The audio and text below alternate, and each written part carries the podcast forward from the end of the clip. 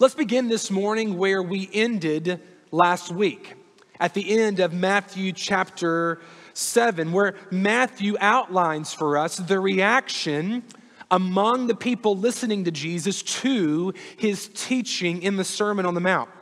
Verses 28 and 29 of chapter 7, Matthew writes this And when Jesus finished these sayings, the crowds were astonished at his teaching, for he was teaching them as one who had authority and not as their scribes.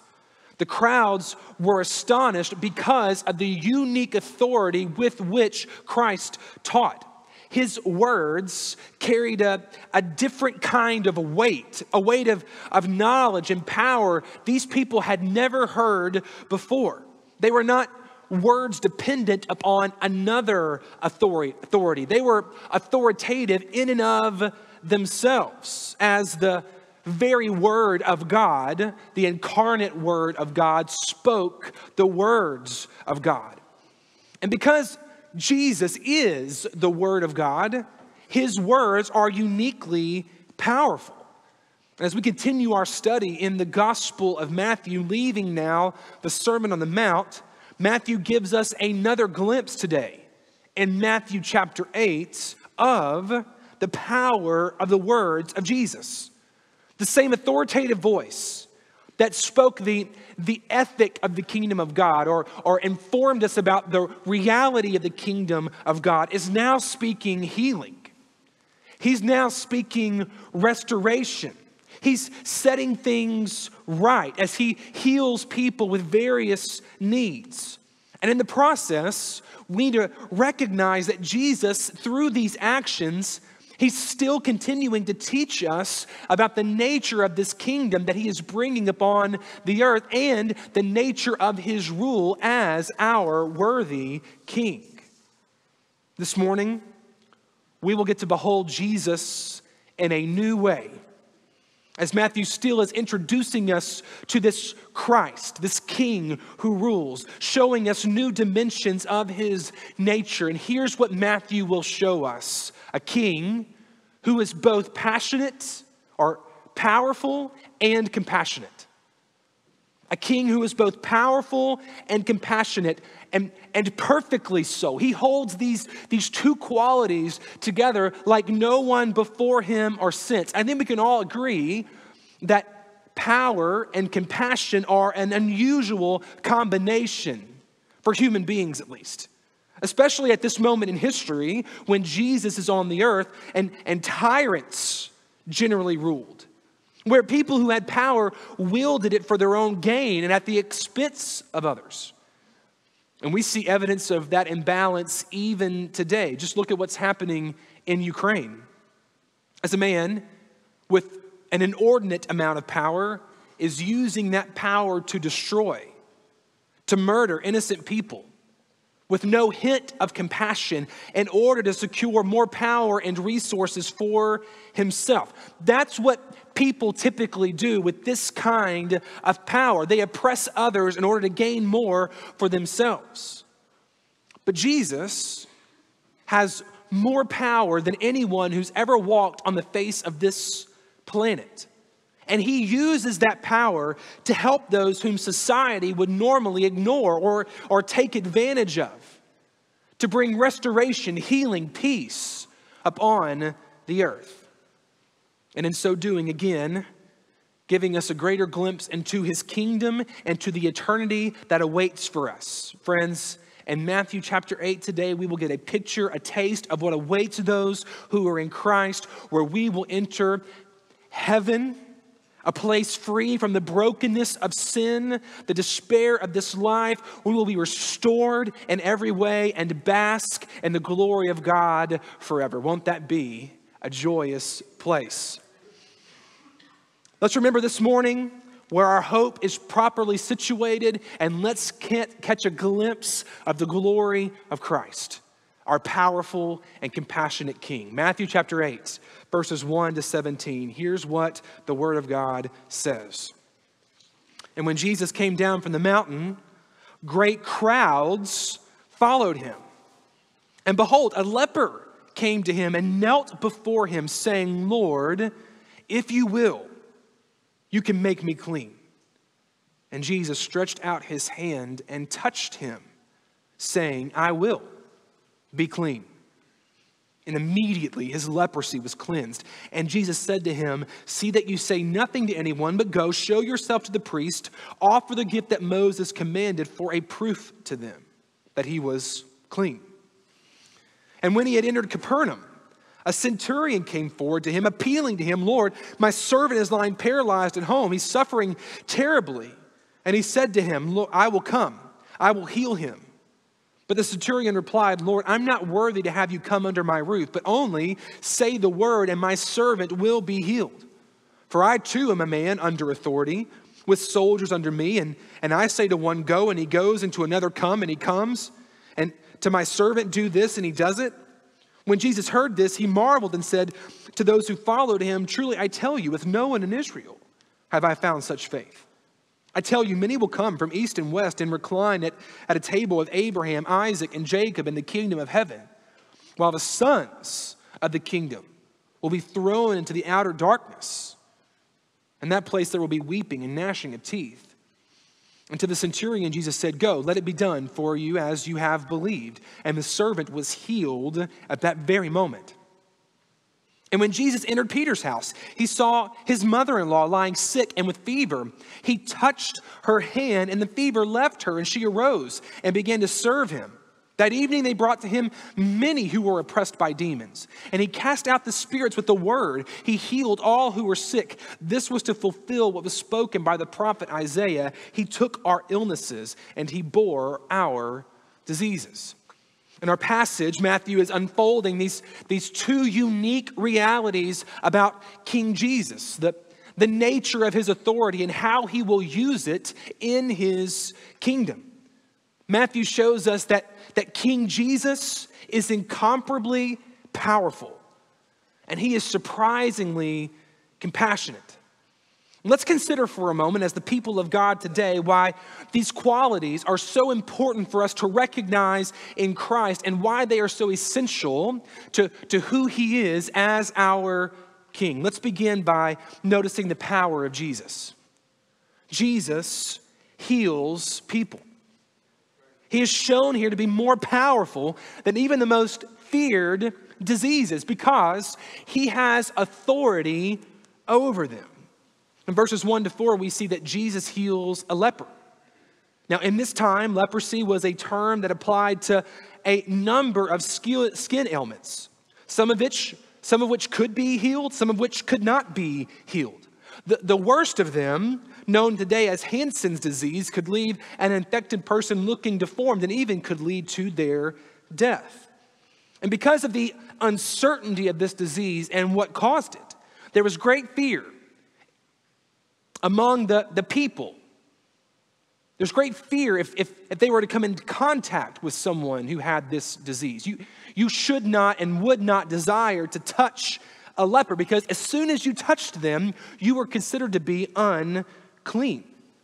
And the perceived power of this disease caused those who were infected to be feared and isolated. But, but look at Christ's interaction with this man. The, the leper comes to Jesus which is a tremendous thing in and of itself. We'll talk about that more later. But he comes to Jesus, kneels before him, and appeals for Christ to show him mercy. He, he recognizes there's a power in Jesus that may be more powerful than his disease. And in response, the Lord stretches out his hand and touches the diseased man. He touches him. Jesus speaks, and the disease immediately leaves. What power! This powerful and feared disease is no match for the power and the majesty of King Jesus. With a word, that disease is gone, showing us that the disease is subject to the king, not the other way around. And then in verses 5 to 13, we see Jesus heal the servant of a centurion.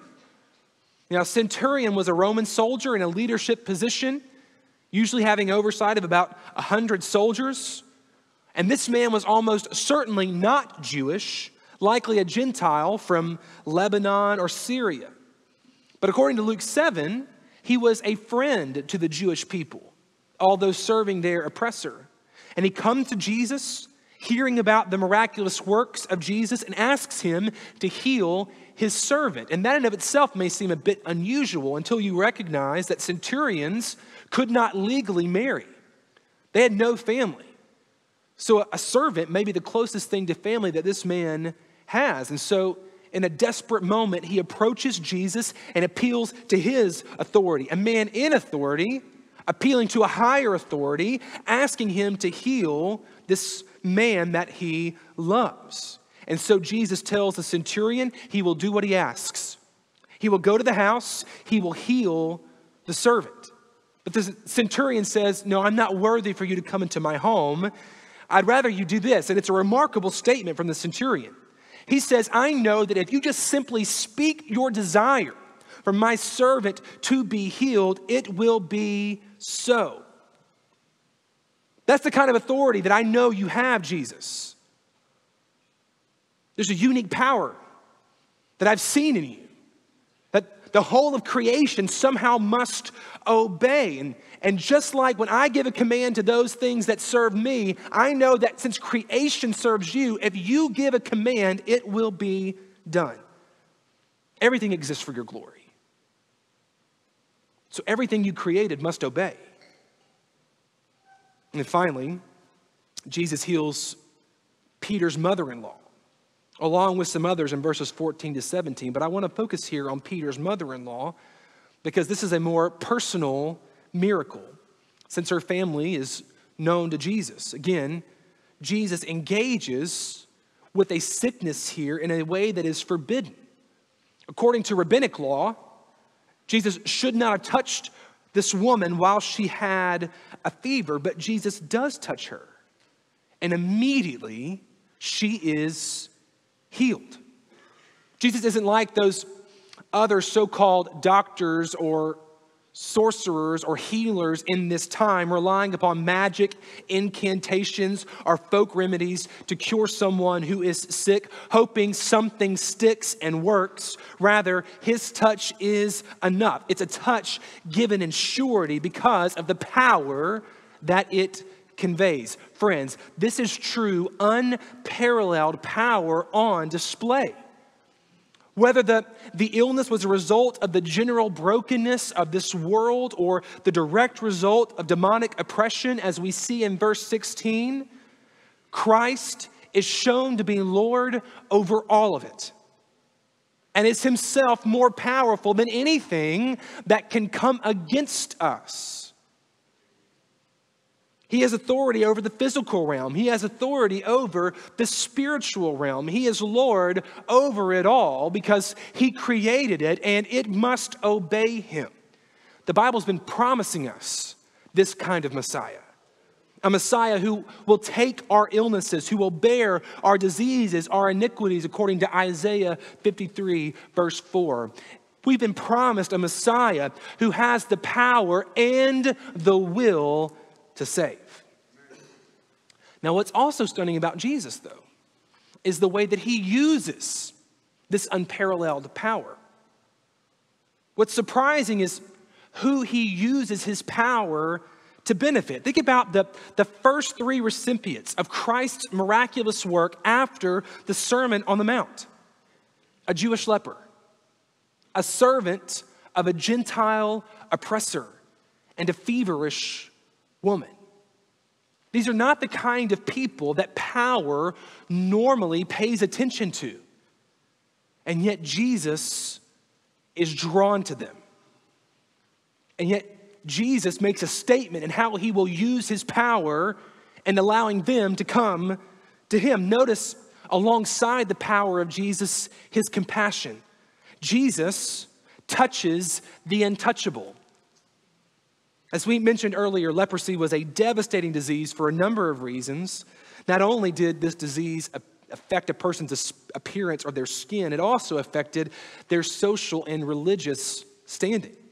A person who was declared a leper, again, was declared to be unclean. He was thought of among the people of God as cursed by God, dangerous to the community. And as a result, until he could be declared clean, he was separated from the community and not allowed to participate in any of the religious ceremonies that were so essential to the spiritual life of the people of God. And you can see an accounting of that in the law in Leviticus 13 and Numbers chapter 5. In fact, lepers were required to wear torn clothes to identify themselves, and so they couldn't hide any skin issues they had. And as they came among other people, they were to declare unclean, unclean, so that everyone could be aware and not touch them, themselves becoming unclean, which is why what Jesus does in verse 3 is so astonishing. When this leper approaches him boldly through the crowd, when he kneels before him, look at the compassion of Jesus, not just to heal him, but to touch him.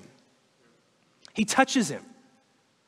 Who knows how long it had been since this man had felt the physical touch of someone else. And yet, in a moment of desperation, running to Christ, his desperation turns to hope. It turns to restoration. It turns to cleansing. The Savior of the world, the, the Lord of heaven and earth, touches him and he is immediately made well. And not only does Jesus touch the untouchable, he serves the outsider. Again, this, this commander, the centurion, although he was kind to the Jewish people, he was not of the Jewish people. And yet he shows remarkable faith. He shows a remarkable acknowledgement of a greater authority in Christ, evidencing a faith that sets him apart even from many of God's own people. Look at verses 10 to 12 again. After he says, No, you can't come to, please don't come to my house. I'm not worthy. But I know that you have an authority that's greater than my authority, and if those under my authority must obey, everything under your authority must also obey. Verse 10 When Jesus heard this, he, he marveled and said to those who followed him, Truly I tell you, with no one in Israel have I found such faith. I tell you, many will come from east and west and recline at the table with Abraham, Isaac, and Jacob in the kingdom of heaven, while the sons of the kingdom will be thrown out into outer darkness, in that place where there will be weeping and gnashing of teeth. Jesus is hinting here about a greater trajectory in the story of the Bible. How the kingdom of God, the, the promise of God, will expand to include all nations, reminding us that the goal in Christ's coming was to bless all nations. Matthew is reminding us that Jesus will be a savior for all people. His power will be used for all people. It's a reminder that there's no one regardless of what they have done, that is beyond the compassion of God. He's a savior for all, and he will, use, he will rule justly and compassionately over all. We need to hear the, the promise that is echoed in these actions of Christ today. There's no one, no one more deserving of God's grace, and there is no one less deserving of God's grace. We are all in need of it. And praise the Lord, we have all been given equal access to it in Christ. And then finally, Jesus sees the overlooked. He touches the untouchable, he serves the outsider, and he sees the overlooked. Look at verse 14 again. He comes into Peter's house, and Jesus sees. He saw Peter's mother in law lying sick and fever. Now, I don't want to overstate the point here, but it's well documented that in this time, women did not have the same rights as men and were generally thought of as secondary. Yet we've noticed in the story of Jesus an intentional inclusion of women in the genealogy and now here on the other side of the mount as Jesus is beginning his ministry. Jesus wants us to know that he sees those whom society overlooks. that he is concerned for those with whom society is unconcerned. Now, we're building on the same idea that we discussed when we were looking at the centurion. As with the centurion, there's no sin that you can commit that will permanently disqualify you from experiencing the compassion of God, so long as you come to him in repentance and with humility. Moreover, and this is the promise we see here, there's no social position that moves you to the front of the line to gain the attention of Christ. Listen, you don't have to buy your way into the presence of Jesus. You don't have to, to force your way into the presence of Jesus. If you are in need, all you need to do is call out, and you will find a Savior who is ready and willing to help. Friends, isn't that the story of the gospel?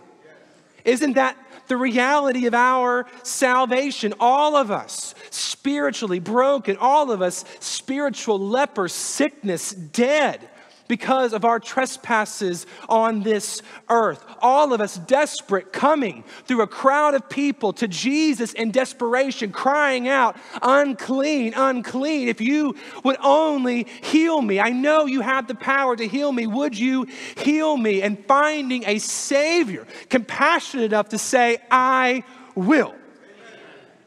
That is what Christ has done for us. Can we just sit in awe of Jesus today? Can we just remember where we were and where, where God found us and, and how He brought us from that, that place of desperation, that place of, of darkness into the kingdom of His beloved Son? What a glorious Savior! Powerful. There's no one else who could save us, but also compassionate, and that He desired to do it. This is a good king. This is a king that you want to follow. This is a king that you want to give your life to. Let's, let's worship King Jesus today. So, friends, how can we respond to this picture of, of Christ that Matthew is unfolding for us in his gospel? I just want to offer a few responses to this picture of King Jesus. And the first one is, is derived directly from our text.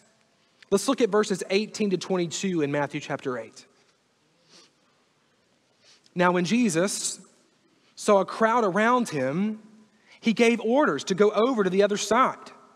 And a scribe came up and said to him, Teacher, I will follow you wherever you go. And Jesus said to him, Foxes have holes, and birds of the air have nests, but the Son of Man has no way, nowhere to lay his head. Another disciple said to him, Lord, let me first go and bury my father. And the idea here is that this man's father is not dead yet, because if he was already dead, they would already be engaged in burying him right then. He wouldn't be with Jesus, he would be at the funeral. So the idea is, it's my responsibility to bury my father. Let me stay with him until he dies, and then I will come and follow you. And Jesus says to him, Follow me now, and leave the dead to bury their own dead. Listen, when you see the authority of Jesus on display, when you see this unique combination of power and compassion, it is compelling. It will draw a crowd. But remember, in the gospel of Jesus, Matthew's drawing a distinction between crowds and disciples. We're not, we're not called just to be attracted to the spectacle of Christ. We're not called just to be interested in Jesus because there will come a time when following Christ is difficult, and if we're just a part of the crowd, we won't stick around that long. We're called to be disciples, to follow King Jesus and serve his kingdom. And one of the first responses that Matthew is asking us to consider as an evangelist is Are you willing to forsake everything to follow Jesus and serve his kingdom? What do you see in Christ? Do you see this powerful, compassionate king who's worthy of your life? Are you willing to follow him, forsaking everything else? Listen, you need to count the cost. Don't, don't say, I'll follow you too quickly until you realize there may be difficulty along the way. Don't, don't trust in what God did not promise. There's going to be difficulty. Count the cost, but don't wait too long. Don't wait too long. Don't, don't think you have tomorrow because you're not promised tomorrow. Can count the cost, but run to Jesus and cry out to him for salvation. There's nowhere else to turn. There's no, there's no one else. That These illnesses were meant to show us a picture of desperation, to reflect for us our own spiritual condition before Jesus. Friends, we are dying, dead apart from Christ. There's one alone who can heal. His name is Jesus. Cry out to him for salvation in humility. Kneel and ask, Lord, if you are willing, save me. And here's the promise of the gospel for everyone who cries out to him for salvation. He is willing. Now, you may think this morning, Jared, I'm too unclean. You don't know what I've done. You may think, Jared, God doesn't care about me. Who am I? Nobody cares about me. I want you to hear this morning the testimony of Matthew. You're not too unclean, and Christ cares. There's no one beyond the reach of the healing work of Jesus. And there's no one that he overlooks. Come to him today. Cry out in desperation and find salvation. For those of us who are in Christ, let me offer these responses. Let's, let's seek to be like Jesus as we serve his kingdom. This this display of the character and nature of Jesus is meant to be a challenge to us as his people as we seek to become more like him.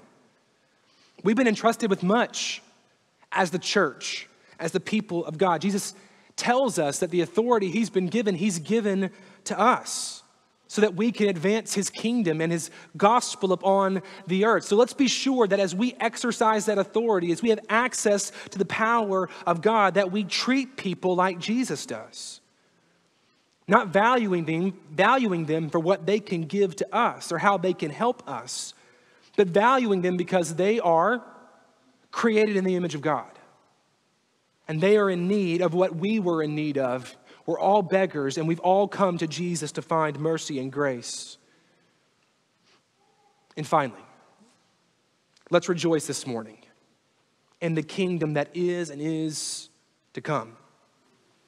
What we get here in Matthew chapter 8, and we'll get over the next few chapters, is a foretaste of what awaits all of us who are in Christ. I, I want to be clear here. The Bible is not promising here healing for every single person that desires healing in this life.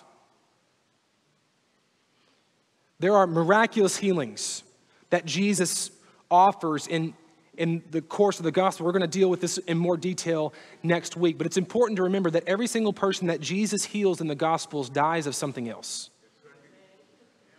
That our hope is not in this life, and that the healings here have gospel intentionality attached to them. And that's the same today. That whenever there is healing today, there's gospel intentionality. But ultimately, these moments are, are to whet our appetites for the hereafter in a new heaven, a new earth, united by a new Jerusalem where everything that's been cursed, every, every aspect of, of creation that's been overcome by the brokenness of sin will be healed and restored. And that's where we will find ultimate healing. We'll have new bodies.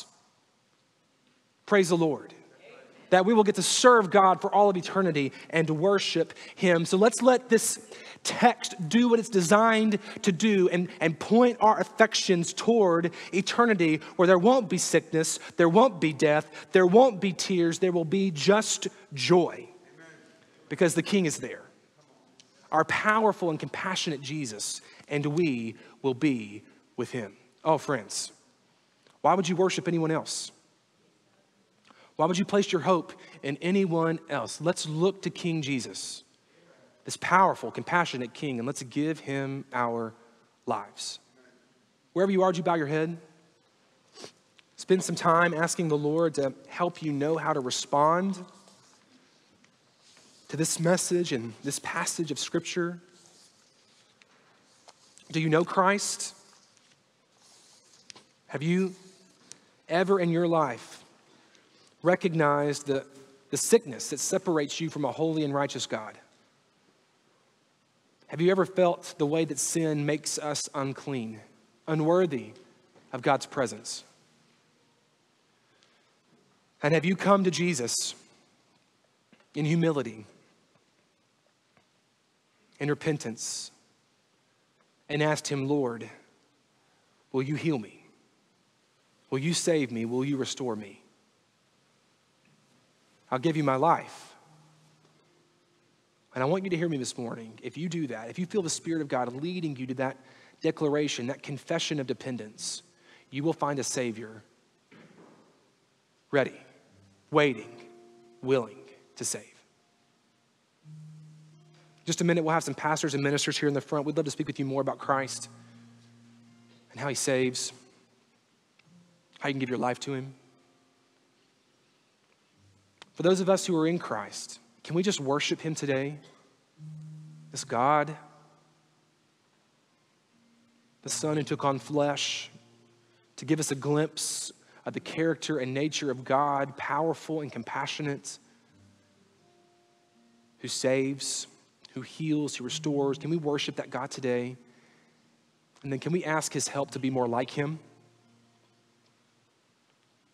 That we would be compassionate people for the sake of the gospel? And can we ask the Lord to set our hearts on eternity? That place where all of our hopes will be realized. Father, would you find us faithful today? A more faithful people because of our time before your word today. Help us to respond in a way that honors you. We pray in the name of Jesus. Amen. You stand and respond as the Lord leads. Thank you for worshiping with us. For more information about Bayleaf Baptist Church, visit our website, bayleaf.org.